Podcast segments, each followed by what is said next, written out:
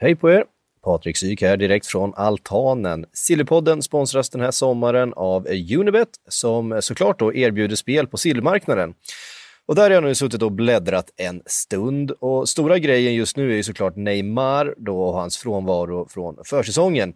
Men en liten del av mig säger att det är, eh, här är liksom en, en del av den här interna maktkampen i PSG och att han faktiskt kommer bli kvar när september är här och fönstret stänger. Eh, att Neymar blir kvar i PSG spelas till två gånger pengarna just nu. Det och massor av andra spel på transfers hittar du på unibet.se. Glöm inte att du måste vara 18 år för att spela och misstänker du att du spelar mer under bordet så besök spelpaus.se och läs mer om hur du pausar ditt spelande och får hjälp vid spelberoende. In the supermarket you have eggs class 1, class 2, class 3. And some are more expensive than others and some give you better omelets. That's the wrong information. Wrong, wrong, wrong information. I didn't say that.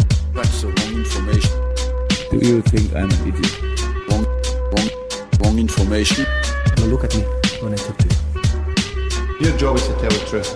That's the wrong information. Sillypodden är tillbaks och eh, för att hedra den strejk som pågår i fotbollsvärlden så har jag strejkat från att göra körschema idag eh, i sann Patrik Syk-anda. Eh, Jag trodde du skulle hedra den strejkande Patrik Syk. Ja, det, det borde jag också göra. Ja, ja, ja gillar, gillar vad, du, vad du tänker här. Så vi har höftat ihop det här, men det känns inte så himla svårt den här veckan, för det känns som det enda riktigt, riktigt stora som pågår, eller enda, det är väl massa saker, men det är ju den här strejktrenden vi måste prata om. Vi har en Neymar som vägrar komma tillbaka till PSG, även om hans pappa hävdar att han fått en extremt lång semester, ska jag också hävda när jag inte kommer tillbaka på min semester sen. Eh, får se om farsan orkar göra det samtalet, men det är en annan fråga. Eh, och sen har vi Antoine Griezmann som inte heller han har dykt upp hos Atletico Madrid. Eh, strejkande världsstjärnor, känner ni mer om eller är det, ska de ruttna på en läktare tills de eh, aldrig kan sparka på fotboll igen? Ja, alltså, ja, det beror ju på situation kan man väl säga. Men jag tycker väl att i de här fallen så såklart de inte ska hålla på och strejka. Alltså det, De ska ruttna. Ja, lite så. Nej, men lite så. Jag vet att uh, herr Bränning här har en liten annan åsikt från en tidigare bra text, måste Tack, sägas, tack. som, som låg ute här på sajten. Men jag tycker inte, alltså om du har ett sånt kontrakt, du får så mycket betalt för att göra det du gillar allra mest och du, då, då ärar du det här kontraktet. Sen hör det till i gamet att ja, du kanske kan säljas och så vidare. Och så, men du kan ju fortfarande bestämma dig för att vara kvar i ett lag. Och då kan inte klubben göra så mycket åt det här liksom. Så jag tycker inte att man, man, man ska hedra kontraktet. Titta på, vi var, gjorde ju NHL-liknelser förra veckan. Titta där också här, då är, är man sina kontrakt och man vet vad det handlar om. Du kan bli tradad rakt över liksom hela USA på en dag. Men du fortsätter ändå att spela och du gör ditt jobb och du är proffsig och jag tycker att det, det är tragiskt att se att det håller på det. Sen är det ju klubbarna själva till viss del som trycker på det också. Och det är ju en uttalad taktik man har från klubbar när man inte får förhandla innan att få spelaren då att göra sig liksom ovän med sin nuvarande klubb för att kunna möjliggöra en transfer. Men känner du, om vi, om vi vänder på det, känner du med klubbarna med tanke på att vi har ett, ett PSG här som är så hårt drabbade nu, eh, som eh, snodde Neymar eh, från Barcelona en gång i tiden på ett, på ett ganska lömskt sätt. Eh, känner man att fan nu, nu måste de, nu, måste vi ställa oss på stackars PSGs sida här? Nej, det är inte att det är synd om klubbarna utan snarare alltså spelarnas beteende sett till vilka förebilder de är för yngre folk. Det är väl snarare där kruxet ligger. Jag tycker inte synd om PSG för att Neymar inte dyker upp på första träningen om vi säger så. Babylona, känner du kring Alltså det, är de ju världsstjärnorna? det är ju väldigt svårt att tycka synd om PSG i någon som helst situation. Uh, där, å andra sidan är det väldigt svårt att tycka bra om Neymar. Med Du är kluven på, här. Ja, jag är Du lite hatar kluven. alla. Ja, lite så, men det är ju ganska, det är ju det jag brukar göra överlag. Det är därför du är med här i podden. Exakt, Ja. en hater, det är det. Exakt. Eh, Men det känns ju som lite, så Neymar, han gick ju till en skräpliga rent krasst bara för att få vara dominant och så kommer Mbappé in och totaldominerar i hans lag. Eh, Jag förstår att han vill bort, men jag har svårt att tycka synd om honom. Nej, bara dyka upp, träna, visst göra det lite pissigt, men var där i alla fall. Och sen låter du din agent jobba i bakgrunden. Det känns lite, han är så pass storstjärna att det här blir bara löjligt. Och samma med Griezmann, speciellt efter den där löjliga filmen med The Decision och så. Och sen nu plötsligt så bara, nej nu vill jag inte ens komma och träna. Nej, det går ju inte att backa dem i det här tycker inte jag. Nej, jag håller med. Jag är inte för att de ska strejka heller, ska jag säga. Däremot så gillar jag att slå lite på klubbarna också, som ju sällan hedrar kontrakt som de kräver att spelarna ska göra. Vi har ju ett Real Madrid nu där Gareth Bale ju är häcklad av fansen för att han... Det är ju fansen. Ja. Och de är ju... Men Fast klubben gör ju ju också det. sitt för att skicka ut och det är inte så att de står upp för Gareth Bale i den här situationen om vi säger så. De, de Ja. på, påhejar ju det här i det tysta snarare skulle jag vilja påstå. Läcker lite saker om hans golfande och lite så här till vänliga journalister. Så att det blir, man vet ju vilken stämning det är man piskar upp och spelarna gör samma sak. Så där är jag absolut med på. Jag tycker ju Bale ska sitta kvar där och bara jävlas och posta golfbilder hela året. För det vore ju magiskt. Men eh, ja, det känns som en lite annan situation. Men absolut, klubbarna är ju sällan rena i något av det här. Om vi ska lyfta det till en till en filosofisk nivå närmast. Nej, men om man tänker, spelarna hamnar i det är en väldigt utsatt situation. Det är ju trots allt människor vi pratar om. Eh, det är ju enskilda personer som ska bära det här ansvaret också ta emot den här hatstormen när de spelar med i det här spelet. Och det är stora institutioner till klubbar som ju också piskar på det på ett sätt. Alltså är det, är det rättvist det som pågår och ställa de kraven på enskilda spelare som vi gör på fotbollsstjärnor? Trots att de är så välbetalda och så vidare. Eller liksom Alltså ibland blir man ju beklämd. Går man in på det sociala mediekonto på vissa av de här och så läser man kommentarerna under och då är det, alltså det är hot mot familj, det, är ju, det blir ju snabbt rätt rått, alltså det vänder ju fort och det tror jag inte någon är immu- immun mot. Eh, så att, eh, nej. Alltså lite så blir det. När, men här misstänker jag att det har skett väldigt mycket spel bakom gallerierna också. Jag tror inte att Real Madrid bara liksom från ena dagen till den andra bara du, you're on your own. Mm, det alltså hat mot spelare och sånt kan man ju aldrig tycka är något bra. Det ska ju ingen ha oavsett vilken bransch man jobbar i. Men i det här fallet på något sätt så tycker jag ändå fotbollen så har ändå spelaren ett eget val. Om en spelare ska lämna för en klubb eller han ska säljas så kan spelaren alltid säga nej, jag vill inte skriva på för det här laget. Sen kan det finnas yttre faktorer som påverkar honom. Att ja, men okej, jag kommer inte få någon speltid eller få den roll jag vill på den arbetspla- arbetsplats jag har nu. Så att det kanske är ändå värt att gå dit då. Typ så. Lite som Pontus Jansson ungefär när han såg ut när han skrev på för Brentford nu.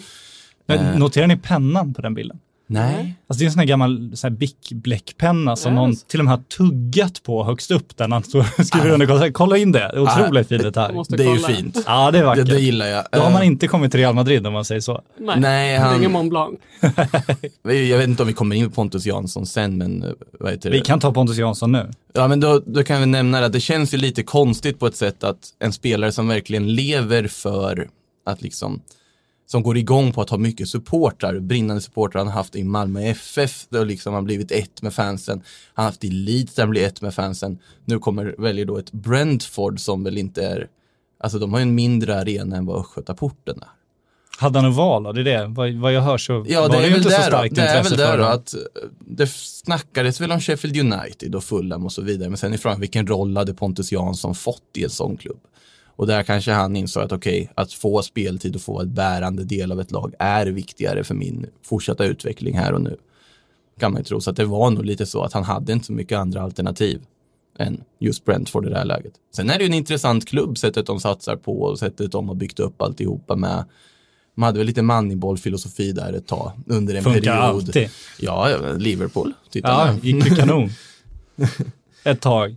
Men jag tycker också Pontus Jansson är intressant för att han har ju alltid varit den här jag- jag har nästan lite svårt för honom ibland för jag tycker att han blir lite väl populistisk. Att det blir liksom, det blir de här självklara yttringarna till fansen och de här uppenbara liksom flörtarna och han säger de här självklara sakerna. Och det är ju härligt att någon spelare gör det, men någonstans Men det så... funkar ju. Ja, det funkar ju. Han Det blir är ju ju det. kultfigur direkt. Liksom. Ja. Det räcker ju med ett par, tre sådana och sen är ju fansen på. De sväljer det direkt, det är ju Ja. verkligen så. Men, men det jag också hör nu att det här kanske har slagit, slagit tillbaks lite mot honom, att han har blivit en stor, stor karaktär, att klubbar drar sig lite för och eventuellt värva honom för att han, liksom, han, han tar plats helt enkelt.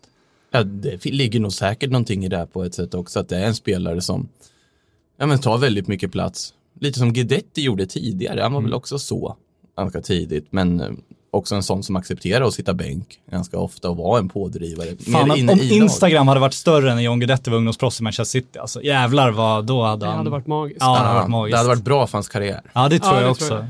Men eh, ja, det kan ju ligga någonting i det, absolut. Sen kan det ju vara så att faktiskt, som Pontus Jansson säger själv, att han ser någonting i det här projektet. Man ska ju inte utesluta det. Han går fortfarande till en Championship-klubb, men en Championship-klubb som inte har samma press kanske att leverera utan, som Leeds har, utan jobbar sig uppåt sakta men säkert.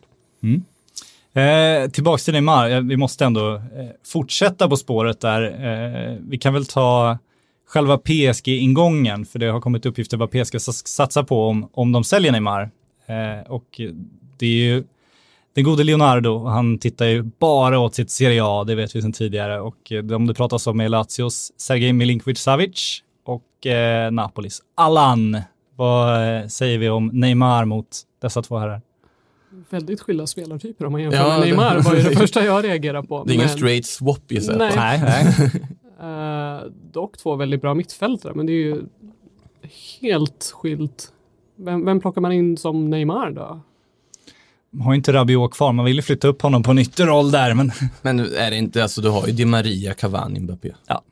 Ja, men Di Maria. Di Maria är Di Maria. säger gamla Real-vurmaren. Så ni är typ tre som fortfarande hypar Di Maria? Japp. Okej. Ja, det Nej, byter alltså, inget. Milinkovic Savic känns det ju som att han bör ju flytta på sig i sommar. Uh, pratas ju även mycket om Man United där.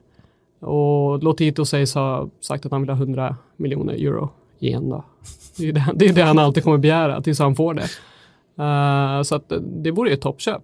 Tror jag absolut. Jag hoppas att han inte hamnar i det just PSG. För det vore lite tråkigt men eh, Nej, alltså jag vet inte. Vad, vad har PSG kvar på mittfältet nu? De har ju fått in Ander, de har fått in Pablo Ja. Sarabia. De ska väl ha någon form av roll i det här laget, gissningsvis.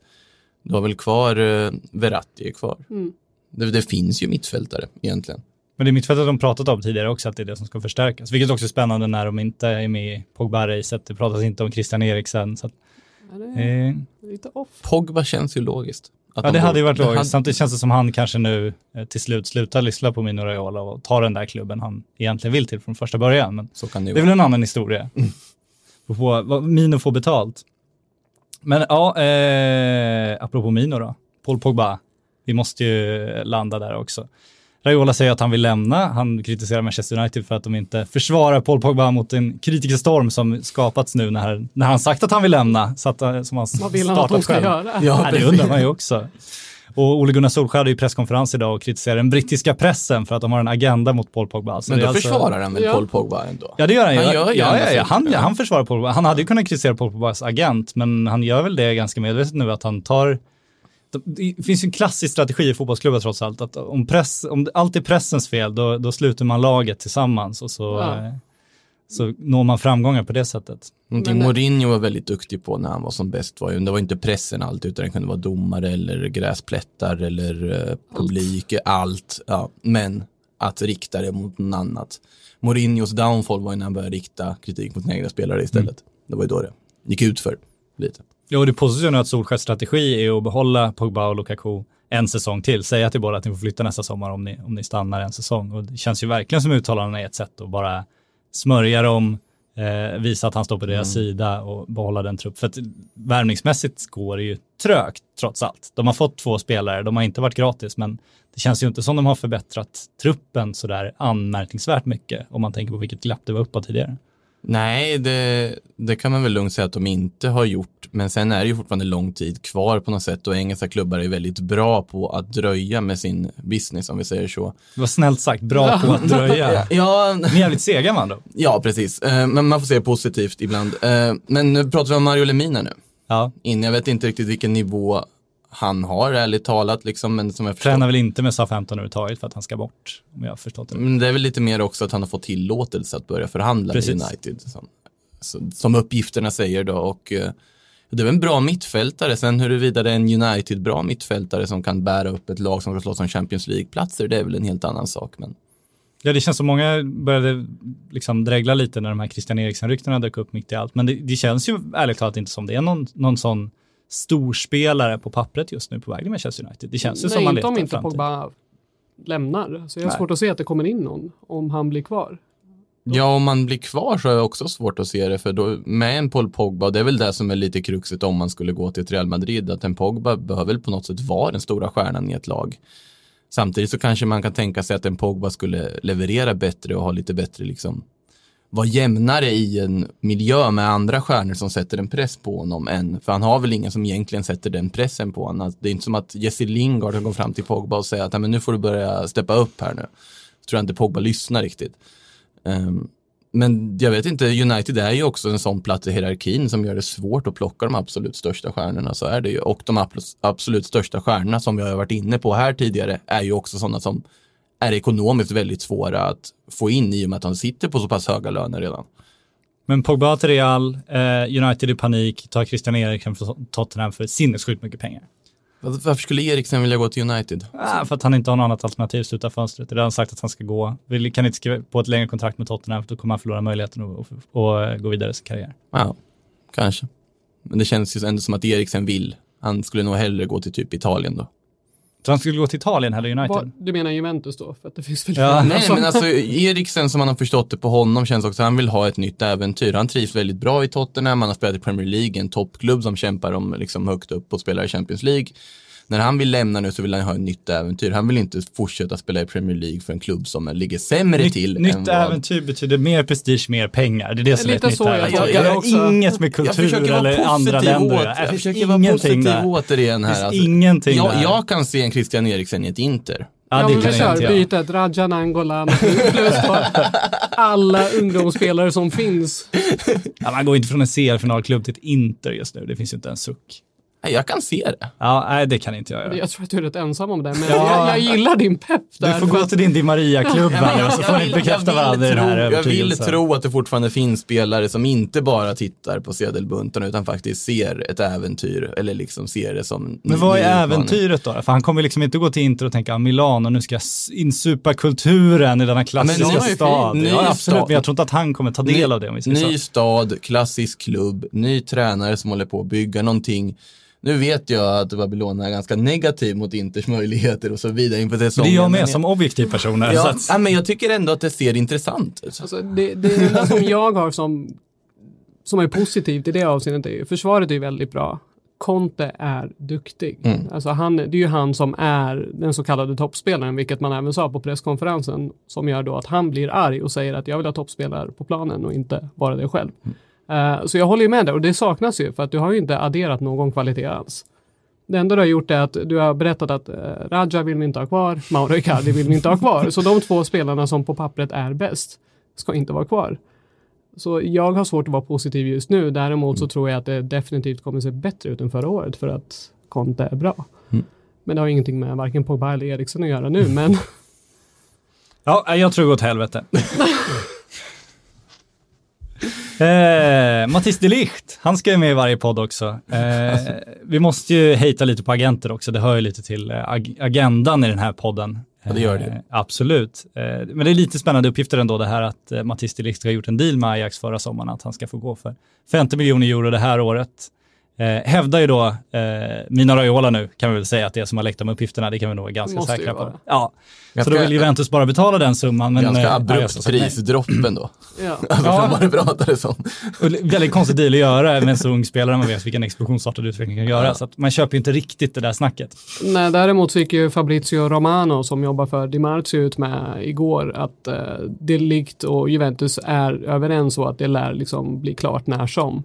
Uh, och han brukar ju ha hyfsat bra källor, men jag menar det är också så här, släpper man 100 transferbomber så är det klart man träffar, träffar några. Det är som sänka skepp det här till slut. Så. Ja, men lite så. Att ja. även om han har högre credibility än många av de här så är det ju fortfarande, ja, nej.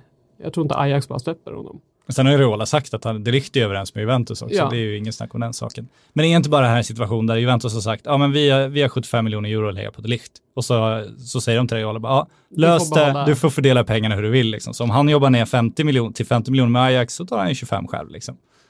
Bra bonus. Ja, mm. men det, det, har han gjort förut. Ja.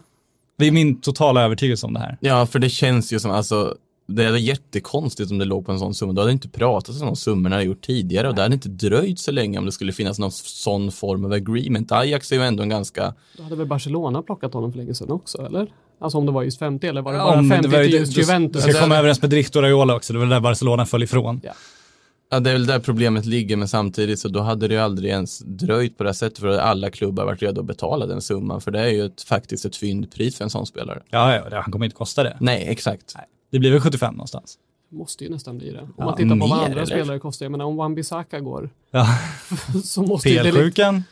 Ja, men ändå. Det är ju dominant. Ja. Alltså, Ja, alltså helt annan typ av 75 är ett underpris tycker jag. Ja, jag håller I med. jag dagens tror- tror ändå att det blir det för att Ajax är inte jättebra på att sälja. De är bra på att sälja dyrt för att de har dyra spelare, men de är inte bra på att pressa ut varenda krona. Det har man ju sett tidigare.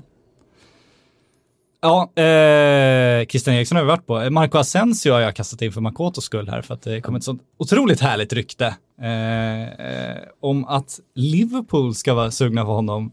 Eh, enligt en väldigt skakig källa som jag aldrig ens har hört talas om, som heter eldesmarke.com. Eh, men ja, Asensio. De, de kan ju absolut vara intresserade av Marco Asensio, men jag ju svårt att se att Real Madrid ska vilja förhandla om Marco Asensio. Det som skulle kunna hända är väl att det blir en öppning med Paul Pogba-värvning, att man tar in en sån. Man inser att shit, vi måste få in pengar. Gareth Bale rör inte på sig. Isco rör inte på sig, eller man vill behålla Isco. Ceballos verkar ju bli ett lån. Keylor Navas verkar ingen vilja köpa på grund av ett högt pris, vilket är konstigt i sig och han verkar ju stanna.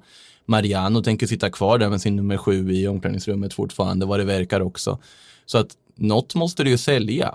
Sen har jag väldigt svårt att se att Real Madrid skulle släppa Marco Asensio. Jag tror ändå man vill ge honom någon säsong till åtminstone att visa den potential det har pratats om. Nu har han inte visat ett dugg av den under förra säsongen och snarare stagnerat lite i utvecklingen, men det ska till väldigt mycket pengar, så kan man väl säga, om man ska släppa honom. Pratas om 75 miljoner euro där också. Skulle du ta det? Jag hade inte tagit det, så kan jag säga. jag Nej, hade inte tagit det. Nej, inte i det här läget. Varför? Liksom, det finns ändå en sån otrolig eh, högsta nivå där man vill ändå se det här ett år till. Han skulle inte gå ner i pris på ett säsong ändå. Jag tror att man skulle kunna få 75-80 för den även nästa sommar. Om jag säger att spelare som lämnar Real då, de här som eh, Real släpper för att de inte riktigt platsar i deras startelva, generellt överskattas rätt mycket i sina övergångar eftersom de kanske inte alltid presterar så bra i sina nästa klubbar. Att Real-stämpeln höjer deras värde. Så är det ju naturligtvis. Då är det ju med alla storklubbar att alltså en storklubbstämpel höjer ju priset på en spelare. Så är det naturligtvis. Eh, däremot så tycker jag väl att om man tittar på de försäljningar man har gjort, alltså Kovacic för närmare en halv miljard. Ja, Kovacic är en fantastisk spelare, men det känns Ingen succé. Men han har absolut han är ju inte gjort, ja, han, precis, han har absolut inte gjort någon succé i Chelsea och på så sätt så är det ju ändå väldigt bra pengar man får för honom. Om man tittar på, jag tror det var Kovacic och Moratas försäljningar, det täckte väl upp eh, Courtois Hazard tror jag. Ja.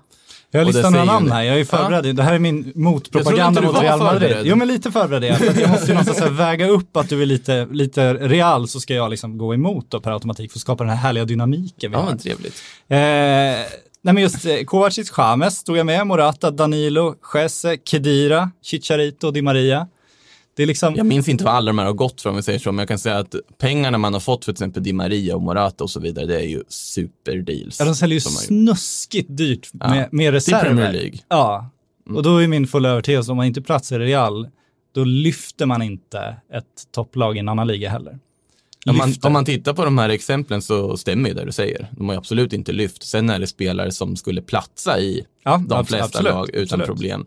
Jag tror till exempel en James skulle bidra med någonting till varenda lag han skulle kunna komma till.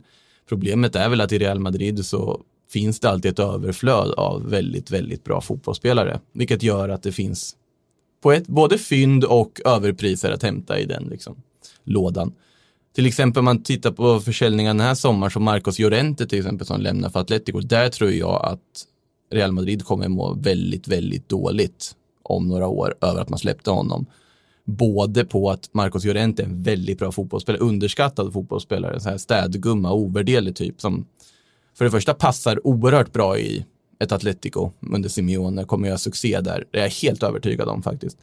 Och för det andra för att det var den enda egentliga backupen till Casemiro man hade. När Casemiro är avstängd eller skadad den här säsongen så kan det läcka. Om man inte plockar in någon mer liksom, städgumma, det tror jag inte man gör. Så ska jag göra en GV och bara så här, utifrån statistik och historik slå fast att Llorente blir en katastrof, att Asensio är en dålig värvning, att Ceballos är en, en snuskigt dålig idé att köpa. Har du det på pappret där? Ja, Jag ska skriva ner det så att vi kommer ihåg det. Det kan vi utvärdera sen, sen hur det gick med det där. Eh, vi måste stanna i Tyskland också tycker jag, för Bayern München har ju, de har inte börjat värva, men de har börjat berätta att de ska värva. så de har i alla fall tagit ett steg närmare. Eh, Niko Kovac har ju bekräftat att de är intresserade av eh, Sané och att de vill ha Dembélé om det inte blir Sané. Och det Eh, visste vi väl, eller visste och Vi visste. vet att ett halvår va? Ja, lite Typ. så. Ja. Och det känns ju, båda värvningarna känns ju jättelogiska och jättevettiga för Bayern München att göra i det här läget. Men det verkar inte som någon vill gå till Bayern München. Ja, Alltså i så fall hade ju Sané varit klar. Det är ändå intressant, en, en tysk ändå, det är klart han är i Manchester City och sådär, men han är inte stjärnan i Manchester City. Han hade ju blivit en jättestjärna i Bayern München, det Bayern München Mm. har idag.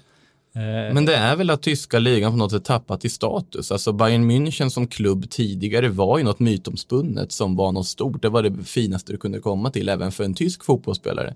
Idag så är ju fotbollen mycket mer global på ett annat sätt. La Liga, Premier League har växt om helt och hållet. Även om Bundesliga har en oerhört bra kvalitet fortfarande så lockar det inte lika mycket. Du hamnar i en sorts skymundan i någon sorts periferi istället. Om du går till Tyskland idag. Det är väl så unga fotbollsspelare kanske tänker. Det är bara Champions League som gäller då liksom. Ja, att det är ingen som kommer titta på när eh, jag spelar ligamatch mot eh, Hoffenheim eller mot eh, en Augsburg eller något. Liksom. Som tysk känns det ändå, då känns det ändå som du får en viss uppmärksamhet. Jo, så är det väl, men samtidigt så känns det väl som att många fler tyskar testar, liksom, testar sig själva utomlands på ett annat sätt än man gjort tidigare. Förr var det ju, tyska landslaget bestod av Bundesliga-spelare, varav hälften spelade i Bayern München. Nu är det ju inte sådana mer. Nu är de ju lite överallt. Det är många i England, det är många i Spanien. Det har ju förändrats på det här sättet och det kan väl ligga något i det att Bayern München har inte samma attraktionskraft som man hade tidigare. På något sätt. Ja, jag tycker det är spännande också för det påstås ju att de här alternativen till Sané och Dembélé är Hakim Ziyech, den här Ajax-mittfältaren, Yannick Carrasco och Steven Bergvin. Och det är ju inte så att det är liksom, ah, Ribéry, Robben ut och så Bergvin och Carrasco Alltså, in då. jag, jag gillar ju Bergvin. Det är ju en väldigt intressant spelare, men det är ju lite skillnad att prata om Sané och sen gå ner på den nivån. Ja, och precis. Ziyech borde de ju kunna plocka in. Han har väl en klausul, helst. alltså han kostar ju ingenting sett till kvalitet. Han har väl, det är väl 30 miljoner euro eller Mm. Det är. Alltså, konstigt den att det inte blir mer snack om Ziyech än vad det har varit. Alltså, Jag tycker överlag har det inte varit ganska trögrörligt. Startspelarna i klubbarna blir kvar. Alltså även klubbar som gärna vill sälja, så Mm. det händer ingenting. Det är, det är mycket unga spelare som flyttas på, men Mm. det är ju inte, startspelare blir kvar i de flesta. Det är inte här PL-klubbarna ska in, de som sitter så still men inte scoutar utanför sitt eget land då, kanske kan bero på det. Men Kanske. det fin finns ju fynd att göra här, Ja, men lite. Det, det Mm. finns ju intressanta spelare. Då tror jag att det kan börja bli lite rull. Men som det är nu, alltså Napoli pratar man fortfarande om Hames. Det är fortfarande så här imorgon. Ja, de är ju i Madrid nu, om vi ska stanna på Chamez. Ja, Men nu är ju Atletico med i leken också. dock. Eh, inte, inte det klassiken man kastar in sådär i sista minuten då, för att sätta lite press på dem, eller? Ja, det kan ju vara. Alltså, det verkar väl som på uppgifter man väl Napoli vill ju ha ett lån Mm. med en köpoption. Real Madrid vill väl snarare bryta banden med Chamez nu en gång för alla. hur långt kontrakt har han nu? Ja, jag vet inte, de skriver ju så långa Sånt kontrakt Alan om det. Pardew-kontrakt. Ja, men lite så här, det är liksom lån med köpoption. Det har han gjort nu i typ fyra år i olika klubbar. Ja, eller det är två år i Bayern han har varit på lån med köpoption. Eh, och sen så är det väl, jag vet inte hur många år han har kvar på kontraktet, men det är väl en del också. Jag skulle inte förvåna mig om han skriver på något nytt avtal innan han Just det, när han gick till. Bayern i alla fall, det lär han gjort. Kan, kan ju ha varit så. Ja, men eh, utan att veta någonting om Chamez kontraktslängd så känns det som att Real Madrid vill snarare få in pengar i och med de värvningar man gjort och värvningar man kanske planerar att göra. Du vill få in en transfersumma rakt av som du kan börja liksom jobba med. Fast det kommer inte hända om man dealar med de italienska klubbarna. För där är de flesta att man vill ju sprida ut Precis. kostnaden på flera år. Så att det är ju det som är problemet generellt där att Och där blir ju därför Atletico intressantare som kan tänka sig betala en transfersumma för att få över Chamez. Det, det verkar ju inte som att Real Madrid har några större problem att förstärka Atletico Madrid. Nej, uppenbarligen inte. Nej, så att det och James får man ju se också. Han har ju ett hus i Madrid, han har familj och så vidare. Det är ju inte helt omöjligt att han vill stanna i stan också. Och är ju inte så pass liksom starkt rotad till just Real Madrid för att inte kunna göra den flytten känns det som. Eh, Men det är ju tråkigt för Napoli om inte annat om man tappar den här värvningen som ändå såg ut att vara så pass nära väldigt länge. Ancelotti får inget par samtal till då. Ja, Exakt. Det är väl lite det han får. Men han bekräftar ju då att han, att han vill ha Chamez, Mm. så att han kommer. Ja, han Var, har, men var hamnar Napoli i den, för nu kändes det ändå, Chamez känns som en- den här typen av spelare som den typen av klubb kan få och som kanske kan, trots allt kan bli väldigt bra, trots mina GV-slutsatser kanske eventuellt, du kan lyfta Napoli. Är- Liksom, hur, stor, hur stor förlust hade det varit att inte få Chamez nu? så det blir väl lite av en prestigeförlust med tanke på Juventus värvar och så, hur man vill ändå närma sig och komma närmare i tabellen. Eh, och sen tror jag att för Ancelotti, man har ju tagit in honom också för att han är den här, uh, han har ju en viss status, han kan plocka in lite finare spelare, lite bättre. Eh, så jag tror att det blir en prestigeförlust, men det är sånt som händer. Det är då pengarna läggs över på Icardi istället. Mauro. Vill vi se? Ja, Wanda i Napoli. Ja, det finns mycket att se fram emot här. Hon hade kunnat slå sina påsar ihop med den semestrande Mario Balotelli så hade de nog kunnat Det hade blivit magiskt. göra den där stan lite mer osäker. Där kan vi snacka Instagram stories som alla skulle vilja se. Ja, varför värvar inte Napoli bara Balotelli? Varför kan vi, kan de inte bara bjuda på det? Vad är problemet? Jag bara tänker på stackars Ancelotti, vill man utsätta honom för det? Ja, ja, ja. Man vill inte utsätta Carletto för något illa. Alltså. Nej, man, man gillar, man Man gillar ju Caletto, det, Det, gör man ju. det, finns nog få fotbollstränare som är så pass älskade av i princip alla som Carletto. Alltså, ja, men hur kan man tycka illa om honom? men det ju går inte. Nej, det går inte. Alltså, Räddning försöker nu. Ja, för jag skapa dynamiken här, men jag kan inte, nej, det enda man hör från PSG-tiden också är ju liksom att så alla, alla mådde bra. ja, och i Real Madrid också. liksom. Ja, Real Madrid också, bara, bara det fina att när han lämnar Madrid, att äh, men nu tar jag ett sabbatsår, jag sitter i min stuga uppe i Kanada och jag, äh, men jag kan göra en cameo i en Star Trek-film på, under tiden också. Och sen, eh, har, har ni sett det klippet när han gör eh, pasta i Bayern Münchens klubb-tv? Ja, det är jättebra. Ja, det är så underbart. Alltså, Men han har ju Ja. också, där kan jag verkligen rekommendera hans självbiografi, för där lyser hans humor och Ja. personlighet verkligen igenom. Alltså det är, jag har faktiskt inte läst den, det måste jag göra. ja, den är värd att läsa. det är också fascinerande att han har överlevt i fotbollsvärlden med tanke på liksom hur konkurrensutsatt och det känns som många tränare, många ser till sig själva om man säger så och han har någonstans flutit med som någon slags gentleman. Han känns lite, lite skön liksom. Nu, nu när han är i Napoli, då diskuterar han pizza liksom med fansen, lite skön, bjuder på sig själv och Mm. verkar inte så besatt av prestigen som många av de andra är.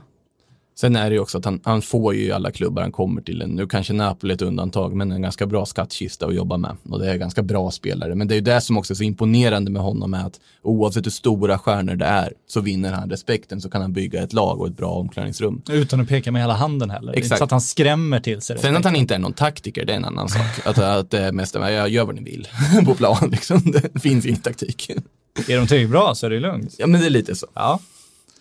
Eh, lite frågor tänker jag också. Eh, vår gamla Silly-tv-bekanting Kevin Bader undrar om Pogba och Lukaku försvinner, vilket verkar vara en tidsfråga, vilket tycker ni ska värvas in som ersättare till Manchester United? Christian Eriksson. Milinkovic Savic. Ja. Det skulle jag vilja se där. Ja. det låter väl utmärkt om de skulle lyckas få Sergej. Kändes som en superförstärkning. Eh, om man tänker på vad som kan komma in mer. Jag tror inte att United kommer att punga ut de pengarna för Sergej, men en Bruno Fernandes tänker jag. Kanske. Mittfältet. Anfallsmässigt. Icardi? Mauro.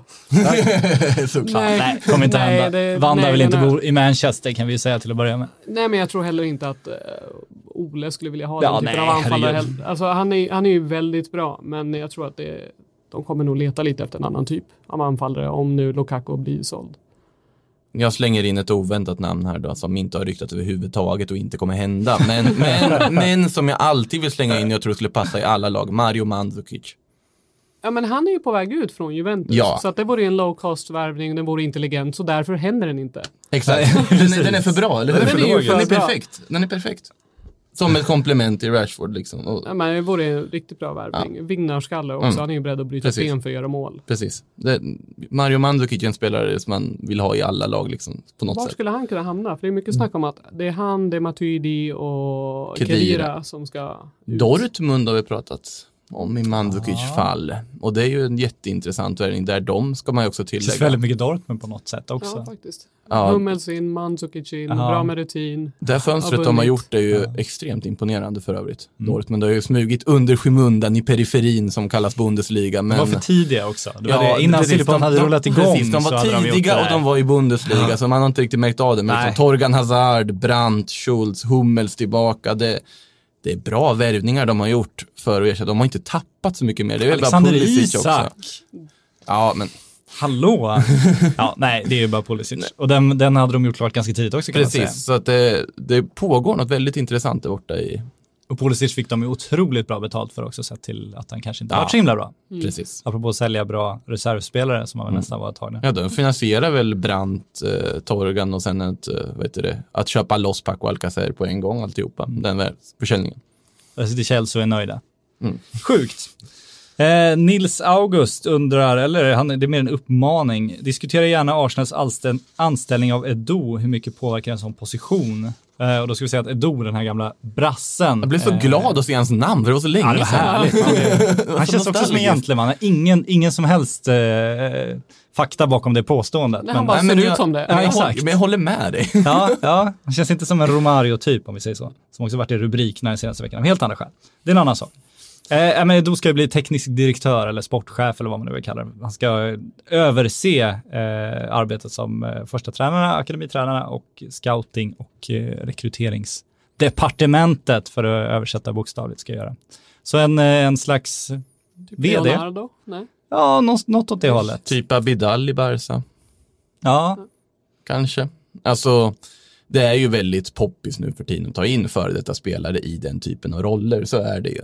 Och Edo ska jag väl ärligt talat säga, i och med att jag blev så glad att se hans namn så säger väl en del att jag har ingen aning om vad han har gjort innan och vad han har för kvalifikationer för att sköta en sån roll. Hållos Brasiliens förbund nu senast va? Jag Tror Är det där han har hängt? Ja, jag tror det. Utan att ta jag gift på det. Kan jag förklara varför jag inte har sett honom? Ja, japp.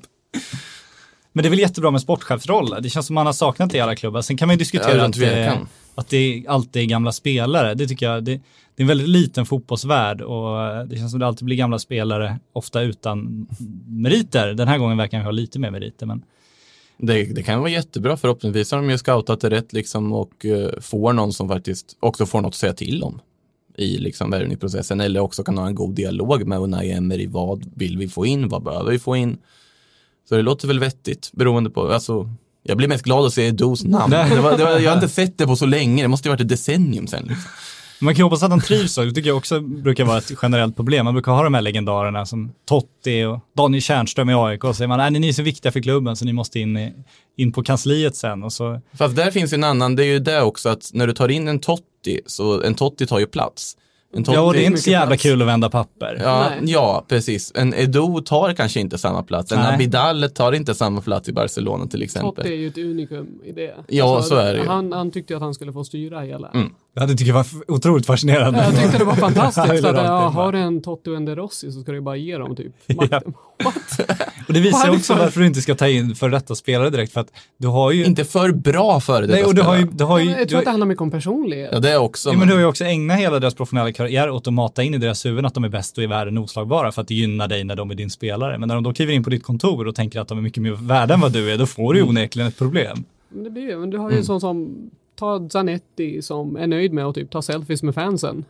Och köra den här Suning-dansen som blev en GIF och som alla driver om. Liksom. Men har en han- bra sångröst. Ja, det har han ju. Ja. Bra jävla look också. Helt oförändrad. Håret är fantastiskt. Ja, men är det fake? Nej. Nej, okej. Där kan Det jag... är inte Conte. Jag minns, nej det är inte Conte, det Nej. är inte katten på huvudet. Men det är ju, jag vill minnas att eh, efter hans sista match så satt vi på Bottinero och då hade vi, vi var väl ganska fulla och så plötsligt sitter Zanetti bredvid oss. Och eh, de andra hävdar att jag gjorde det, jag minns det inte, men de säger att jag rörde hans hår. För att någonstans där så... jävlar har vi grävt i Sillypodden här. Nu har vi inside på om Zanetti så Så var äkta. håret är, det är äkta. Du har rört, du har dragit i det alltså. Inte dragit i det, men jag kunde inte motstå impulsen till slut. Och du kände, du känner liksom skillnaden på liksom det konstgjorda håret Ja och men det äkta borde här. det liksom inte, nu rör jag Makotos Ja, hår här, ja. men borde det liksom inte röra sig? Det borde vara en annan struktur i Det det. då, borde inte- det. Ja. Borde borde mitt hår vara en annan struktur? Nej men jag tänker... Zanetti, så ditt hår är nog äkta än så länge, tror Eller? jag. Eller? Ja, Ja, men- ja, nej. Det, Makotos hår är också äkta, kan Ja. vi intyga. Du fick samma känsla där som jag på fick lite Zanetti. samma känsla, även om det inte är samma frilla här. Det är Ja, det är lite, lite, mer skillnad. slarvig look. Ja, Ja, den, det fixas inte så mycket. lite ungdomligare. Ja, lite. Eh, Ja. Men Zanetti, oavsett hår, hårets äkthet eller inte, vilket jag tror är äkta också, jag litar på ditt ord där. Så Det här är har vi ju- inga, ingen anledning att fråga sig. Nu har vi Nej, ett grävjobb precis, här. Precis. Jag tror aldrig det vi nått så också här ett- högt i Sillypodden i verkshöjd. Alltså. Det är helt otroligt.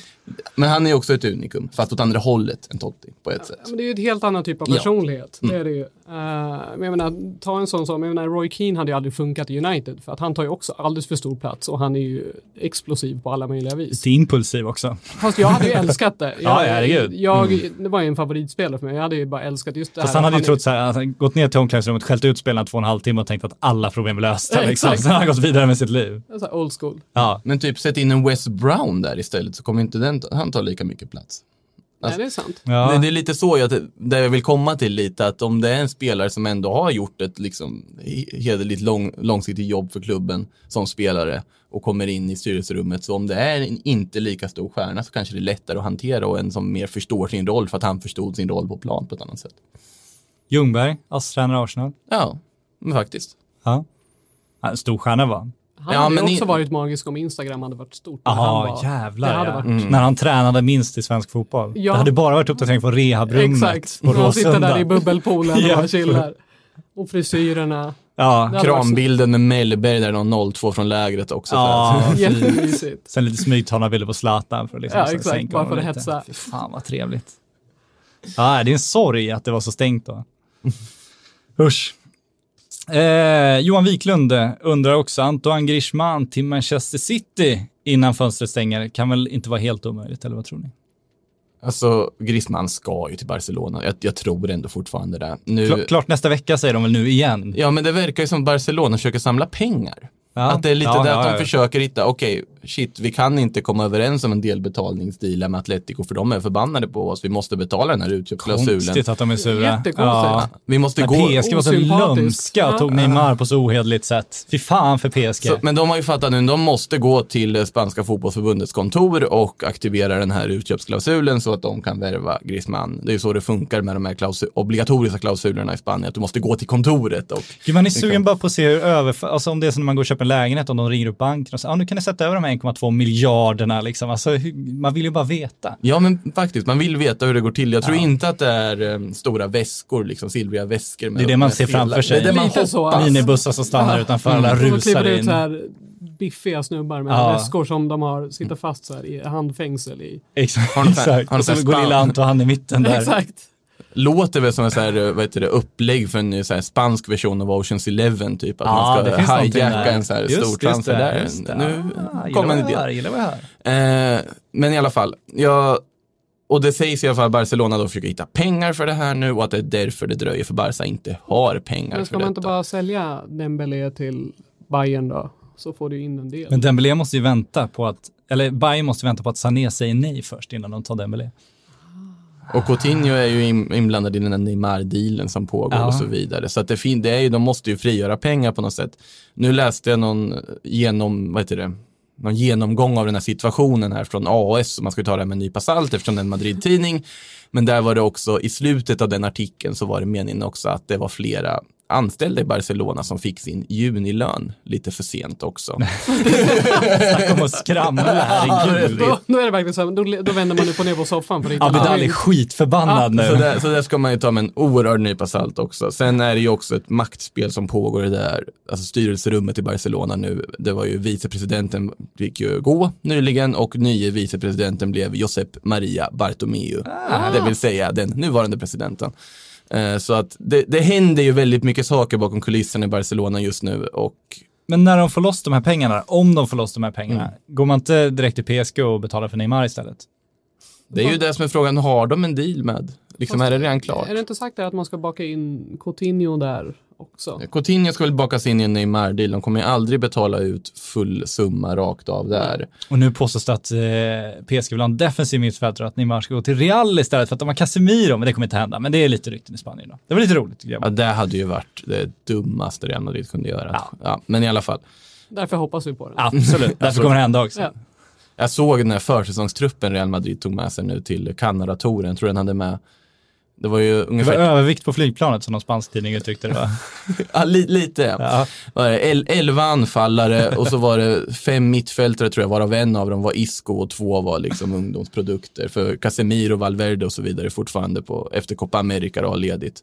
Kubo var med, ska läggas till, japanen. Ja, så kan vi säga också att West Ham just nu är i Schweiz med två anfallare i truppen, bara för att göra en liten, liten jämförelse. Den, Ja, De har inte ersatt Arnautovic än. Nej, nej, inte Andy Carroll. där finns det ju en liten Behöver soppa man som är ersätta värd. Andy Carroll? Ja, jag behöver alltid ersätta Andy Carroll. Där finns det ju en soppa som är värd att ta upp med Maxi Gomez också. Ja, Eh, där det var Valencia som skulle värva Maxi Gomez och från Celta Vigo. Man velat ha den här uruguayanen ganska länge.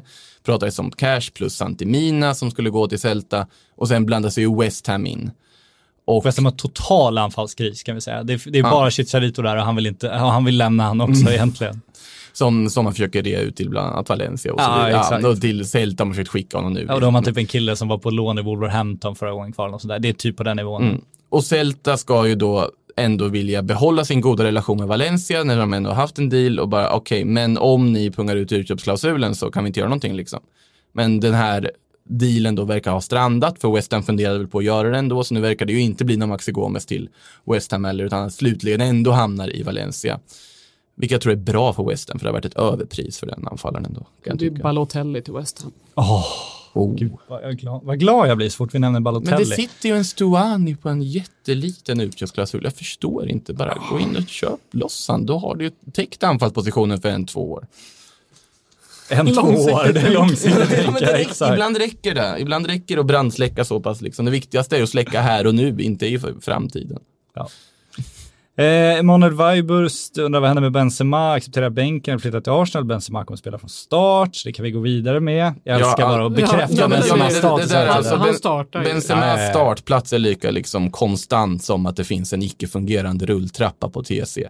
Alltså det, det, han, han rör sig inte. Men han Det är vi- bra. Han Fan, är bra ingen starta. anledning. Han ska inte gå ska, före han, han ska starta, han är Men det, men det är fantastisk. kul, för det finns ju någon slags uppfattning, framförallt bland Premier League-fans efter alla Arsenal-rykten tror jag, att Benzema är kass. Liksom. Att det, det är helt fascinerande tycker jag. Ja, men det har ju funnits en ganska allmän uppfattning om Benzema är kass ganska Han är ju länge. grovt i, underskattad. Exakt, men sen är det ju också att när Benzema är loj och inte bryr sig och funkar, vilket har varit typ ungefär de fem senaste höstsäsongerna, så är han helt oduglig. Men däremot när han är som bäst och vaknar till liv, då är han ju en av världens bästa anfallare. Som han till exempel var nu i våras när han plötsligt fick, fick igång sig själv. Han var en av de stora ljuspunkterna förra säsongen. Och han håller käften, han gör inga problem, han har varit i tio år, han är, accepterar att inte vara den stora stjärnan, han gör ändå sitt jobb i Ger inga skymundan. problem. Då tänker jag en sextape. Det händer en del utanför, men det kanske inte slog så mycket mot Real om vi säger så. Ja, han, han, han håller sig till landslaget när det gäller sådana grejer. Och, och, han blir aldrig, smart. och han blir aldrig trött av landslagssjukan, för han behöver inte spela i landslaget. Exakt, det är genialt. Det är genialt. Nej, men han, han Så blir det var kvar. inget problem sextapet, det var ju en lösning på ett annat problem, landslagssjukan. bra för Real. Ja, Han blir kvar, det finns inte och han kommer starta i premiären om det så, ja, jag är helt säker. Ja, ja, herregud. Eh, Fredrik Stenbeck, hur tror ni det kommer gå för Frank Lampard och Chelsea kommande säsong? Han har väl fått tid i alla fall. Alltså, Det hoppas jag. ja, men eh, alltså, han, han känns väl som den enda tränaren som kommer in i Chelsea och faktiskt kommer få ha ganska mycket på pluskontot. Man kommer igenom den tiden han behöver. Fattar Roman det då? Det vet jag inte. Det Jag det- hoppas ju att de har matat in det, för nu plockar de ju ändå in någon som aldrig har coachat i Premier League. Alltså, han är ju ändå Mm. färsk som tränare. Eh, Så att det kan ju bli väldigt intressant. Men nu verkar man ju ha rensat ut de här som har varit mindre professionella gentemot andra tränare i klubben här sista åren. Eh, Så att, ja. Alltså det blir ju jättespännande att se. Alltså Lampard ändå, alltså det kan gå katastrofalt, det kan bli succé, det kan bli något äh, mitt emellan. Och jag gissar väl på att det blir något typ mitt emellan. i Typ som. Kovacic. Ja men lite som, Lite lite, som ja, äh, det var okej. liksom. Ja. Han har ju fortfarande en bra trupp att jobba med, så är det ju. Det finns fortfarande bra spelare där, de har ändå fått in en viss, till exempel en Pulisic till exempel. Och en, när Hudson och Doy väl blir frisk kan man ju hoppas. Ruben Loftus-Cheek när han blir frisk också, skriver på nytt kontrakt. Men det finns ändå en viss framtidstro. Det blir intressant att se om man går den här vägen och jobbar vidare på det här sättet och vart Chelsea är på väg. Jag tycker se också vad folk förväntar sig av dem, för att de, de har ju Ja. en betydligt sämre trupp än Manchester City och Liverpool. De Ja, kommer utan liksom inte vinna Premier League. Nej, nej, men det kan man ju inte förvänta sig av Nej, men frågan är om de är nöjda om de liksom krigar om fjärdeplatsen. Liksom. Det blir väldigt intressant att se. Ja, Då har de gjort det ungefär man förväntar sig. Det är ju en... Ja, nej. ja. Men är, är Chelsea nöjda med det? Är Chelsea-fans nöjda med det? Är Roman nöjd med det? Alltså, Fast är det inte Marina är som min- styr snarare än Roman nu för tiden? Ja det, ja, det vet man inte. Det är väl lite telefonkonferenser där. Ja, de, de har väl någon form av kontakt? Ja. Känns ändå som han har sista ordet. Kanske. Eh, ja, Tobias Kahn får avsluta det här. Eh, det blir mycket Premier League bland frågorna. Det har ju en tendens att bli det. Men hur ska Tottenham värva för att bli ett bättre lag utan Eriksen? Är Lo Celso bra nog? Ceballos tar han upp här också. Eh, vet vi att det skulle vara en tokflopp såklart. Så att, men eh, Du, du är övertygad om det? ja, men jag, måste ju vara GV här. Jag lutar ju mot min statistik. Det Ja, visar ju fast din historiskt. statistik är, kolla Wesley Sneijder när han lämnade. Det är allt. Nu är det för långt tillbaka här. Jag Ja, okej jobbar i då. modern tid. Det var en annan fotbollsvärld då. Arjen Robben. Annan fotbollsvärld. Okej då. Ja, en modern tid. Ceballos flopp. Flopp. Alltså, Ceballos i Premier League, mycket väl en flopp, kan jag väl säga. Det känns inte som en spelare som är riktigt anpassad för den typen av fotboll. Det jag tycker är så konstigt är att nu har värvat en Dombele. Du, du har fått in en liksom, prio ett mittfältaren. Man vill ha en till in i mittfältare, någon mer spelskicklig och det är ju he- helt logiskt att man vill ha. Lo Celso, absolut en super alltså, värvning på det sättet, superfin spelare. Ceballos tycker jag också är det, så jag vill ändå hoppas att det skulle kunna gå bra för honom. Ceballos skulle dock handla om ett lån, så det känns ju inte så långsiktigt för en klubb som ska slåss om att vinna Champions League-titlar och Premier League-titlar. Eh, men det pratas om att båda ska in. Och det ser ju inte jag vad, hur man ska få in allihopa där. Det, är ganska, det blir väldigt mycket. Men de har ju väldigt mycket om att de har haft en, en tunn trupp och en ganska, Ja, i och för sig, ja, om Eriksen försvinner så, ja. De ska väl bygga den här Manchester City-bredden nu. Och det finns ju en poäng också, som en sett Manchester City gjort så himla bra om man tänker utifrån FFP och fylla bänken med spelare som är lite för bra för bänken men är i en ganska ung ålder. Så har de där två år tills de tröttnar och sen säljer de och så kan de omsätta pengarna som kanske är lite större till och med eller så kan de omsätta dem igen. Så att det är ju inte så jävla dumt det där att sätta spelare som du vet inte kommer acceptera att sitta på bänken men de får ändå göra det ett par år för du kommer liksom kunna omsätta de pengarna igen i spelare som kanske då kan förstärka första laget istället. Sen är ju både Lo Celso och Ceballos är ju båda spelare som skulle acceptera någon form av rotationssystem. Så att det är ju två bra spelare som, skulle, som har en väldigt hög högsta nivå som skulle kunna lyfta och vara liksom ordinarie startspelare i Tottenham. Sen tror jag snarare att du behöver, om du vill bygga en bredd, så ta in någon mer anfallare eller nytt. Ja, jo liksom. det kan man säga. Det, Ja, det- kan ju behövas. Det är inte som att Harry Kane är eh, liksom invincible och inte går sönder under en säsong heller. Men det kryllar ju inte riktigt av anfallare på marknaden kan man säga när vi sitter här och Icardi, men Icardi kanske? Det ta är bara, Icardi det är då? bara Icardi och Exakt. Lukaku Och Balotelli. och Balotelli ja, som vi hoppas på till West Ham nu. Rodrigo. Ja, till West Ham ja. Herregud. Nej, men Balotelli till Napoli har vi redan sagt. Nu efter den här Maradona-dokumentären då är det dags att gå Fast jag vill att det blir West Ham. De måste ju ersätta Arnautovic med någon som är minst lika galen. Ja, det är sant. Och då, är det, då finns det inte så många att välja på trots allt. Nej. Nej. Hamnar ju Balotelli igen alltså.